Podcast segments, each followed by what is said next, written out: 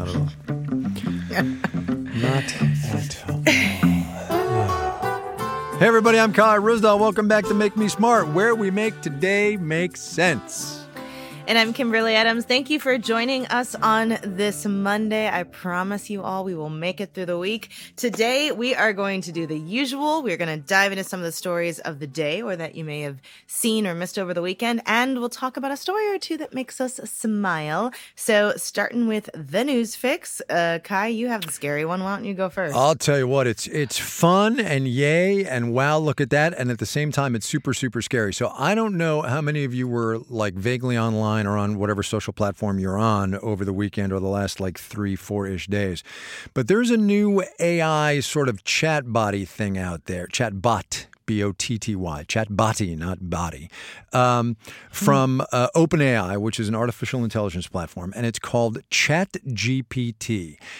And people have been having all kinds of fun with it, writing song lyrics and rewriting the classics and, you know, tell me a story about a whale on the moon or whatever. And this AI bot will come back and it will give it to you. And it's and it's really amusing. Joe, Joe Weisenthal at Bloomberg wrote a country music, had this thing provide him the lyrics for a country music song. And then it asked, he asked it to provide him oh God, what was it? It was like a give me a country music beat with a tropical flair or something. And this thing mm-hmm. came back with that kind of music suggestion. And so Joe wrote this song all on AI. Anyway, that's all fun and yay. But it's really scary because artificial intelligence, which I know you covered on tech a lot, is getting mm-hmm. kind of scary. And this is just another example of how good, and I put good in air quotes, AI is getting. It's a little mean. Yeah, we were talking about it this morning on, you know, in our tech editorial meeting yeah. about, you know, what does this mean for, you know, this software that universities use to try to catch plagiarism? Mm-hmm. What does it mean for people? What if you plug in, um, you know, into one of these AI text generation bots, uh, information to help you write a cover letter for a job or a writing sample for a job?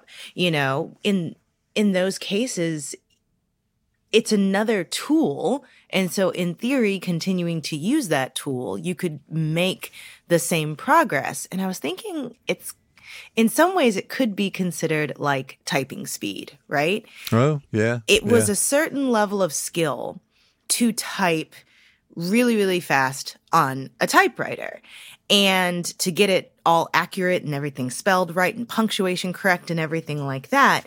And if you were a really good typist, that was a marketable skill. Now we have technology that makes everybody a better typist and catches your spelling errors and grammar errors.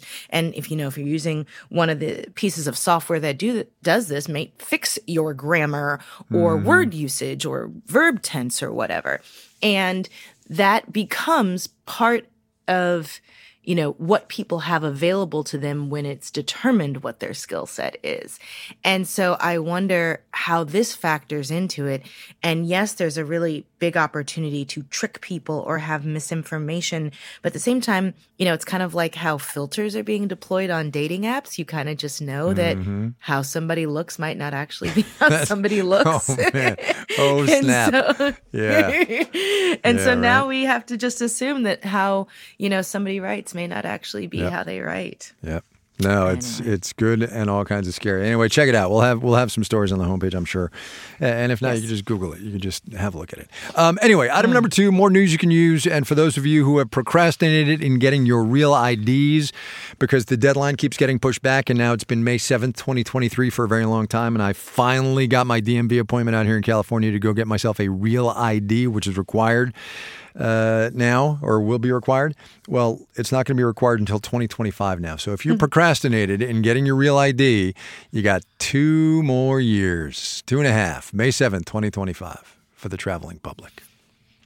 Yeah, DC has had its um, IDs yeah. be real IDs for IDs for years, but you know it's DC, so yes. that makes sense. Yes. Anyway, what do you got? Um, Yeah, so one of the things that often happens over the weekend is like you're half paying attention to the news and things will sort of zoom by and then you'll hear the big headline, but not necessarily the follow up. And that's one of these stories today because I was going to look for a story that I saw over the weekend about Iran abolishing its mm-hmm. morality police, which I saw you know, a headline flash by over the weekend. But what I had not seen until I specifically went looking for the story today was that that may not actually be true. Right. So over the weekend, there was a story uh, that one, an, an Iranian official said in a press conference or whatever, it was the attorney general that he was responding to a reporter's question, basically said, and this is the quote from the Washington Post t- talking about this the morality police has nothing to do with the ju- judiciary and it was abolished by those who created it. But now a lot of other Iranian government agencies are backpedaling on that, saying it's not abolished, it's still active. You know, the judiciary doesn't really have anything to do with it. Um, and there's questions about whether or not people misinterpreted him or was he just sort of speaking off the cuff and it wasn't really true? Was it a bad translation? And clearly they're rethinking it over there in light of all of these protests. But I just think, you know, it's one of those things where the headline was a big deal over Yeah. the weekend, Yeah. but much less so that this may not actually be true. Yep. So just wanted to flag that for folks. Yeah, no, it's a really good lesson, and th- there's more to the news than the headline for sure. Yeah. Absolutely. All right, Juan Carlos. All right. Let's do it. Smiling. Okay, so mine is uh, soccer derived because it's the middle of the World Cup, but also just this is this is it's not a ha ha make me smile. It's a wow, that's a really nice story smile. A piece in um, GQ about the Dutch. Uh, uh, national soccer team in the late 60s, early 70s, and something called Total Football, which they sort of uh, perfected over there. But also, it's a story about friendship and dying and sport and connection. Uh, I'm not going to spoil it. We'll put it on our show page. You can look it up. It's called Life, Death, and Total Football. Um, and if you're a soccer fan, or even if you're not, um, give it a read. It's really good. Well, mine is soccer adjacent, Thank I you. suppose. um, you know, I was kind of uh, scrambling to try and to find a make me smile today, and so I literally typed in like fun news, and I found I've done this that. I've done that. story. Full disclosure, Yeah. I've done that. yeah, yeah. uh, I saw this story that the AP uh, has about uh, something going on in Qatar where they are, in addition to the World Cup, there's another big thing that just went down, What? which was the, it was a camel like beauty competition. Oh, my Lord.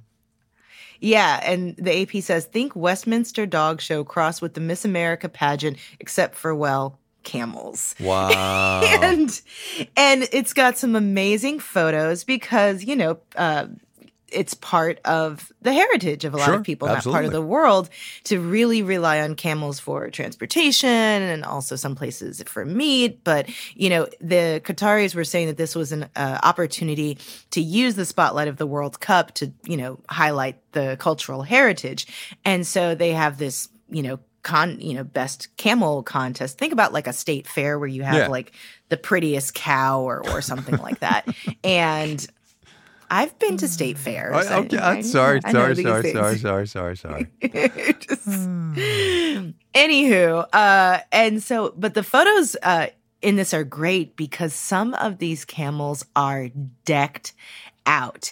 I mean bejeweled with actual jewels and Wow. i have to say the the winning camel is is very pretty it's a pretty camel and um let's see her name is naza There you go. We'll have the picture on our show page, of course. The whole story. The whole story. it's a great story it's a great Oh, my story goodness. All right. And with Have you ever ridden we a are camel, here. Have I a ca- no. no, no, no. So when I was in the Navy, we went to with a ship pulled into Alexandria, Egypt, and we of course Mm-hmm. uh, went to the pyramids, and of course uh, there was the the, pyramids- touristy camel wait. riding thing. What? you pulled into alexandria and then you went down to cairo Yeah, from there? Yeah. Okay. Oh yeah. Sorry. Sorry. Yeah. No. No pyramids in Alexandria. Yes. okay. Uh, anyway, went down to Cairo, went to the pyramids, and then of course it's a very tourist trappy kind of camel setup, uh, which I Yes. stayed away from. Yeah, uh, but no, I've never ridden a camel. You, of course, having lived there, have definitely ridden camels, right? Uh, yes. Um, But I rode the camels at the pyramids once, I think, but a more interesting story is when I went to Morocco Uh. and did a whole touristy thing of like riding the camel on the beach. Oh, But that's the cool. camel I had was a bit of a jerk, and, and camels are actually known for being rather ornery creatures and not always the kindest um, to strangers or just to people in general sometimes.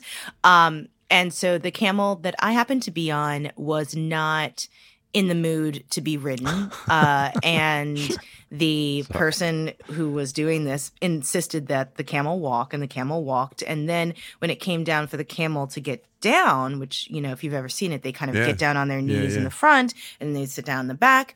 And so I was getting ready to get off. But before I could get off, the camel decided it wanted to roll over. no, really? And so Were you yes, okay? I jumped. Oh, okay. wow. And uh, there's this photo of me like dashing off the side of the Yeah. camel as it begins to roll. and so I'll try to find it.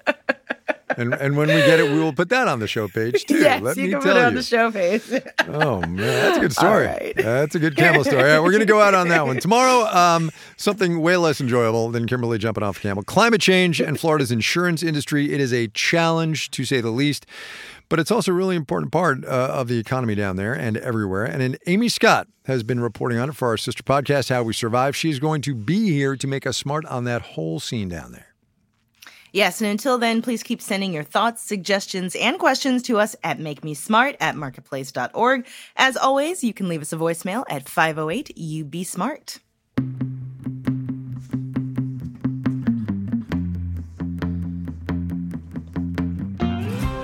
Marissa Cabrera and Courtney Bergsieker produced this podcast. Today's program was engineered by Juan Carlos Torrado. On the other side of glass for me, Ellen Rolfes writes our newsletters. Bridget Bodnar is our senior producer when she's not working on our sister podcast, Million Bazillion. And Francesca Levy is the executive director of digital. Now I got to start going through my phone Yeah, no kidding. I want to see that. way back in there.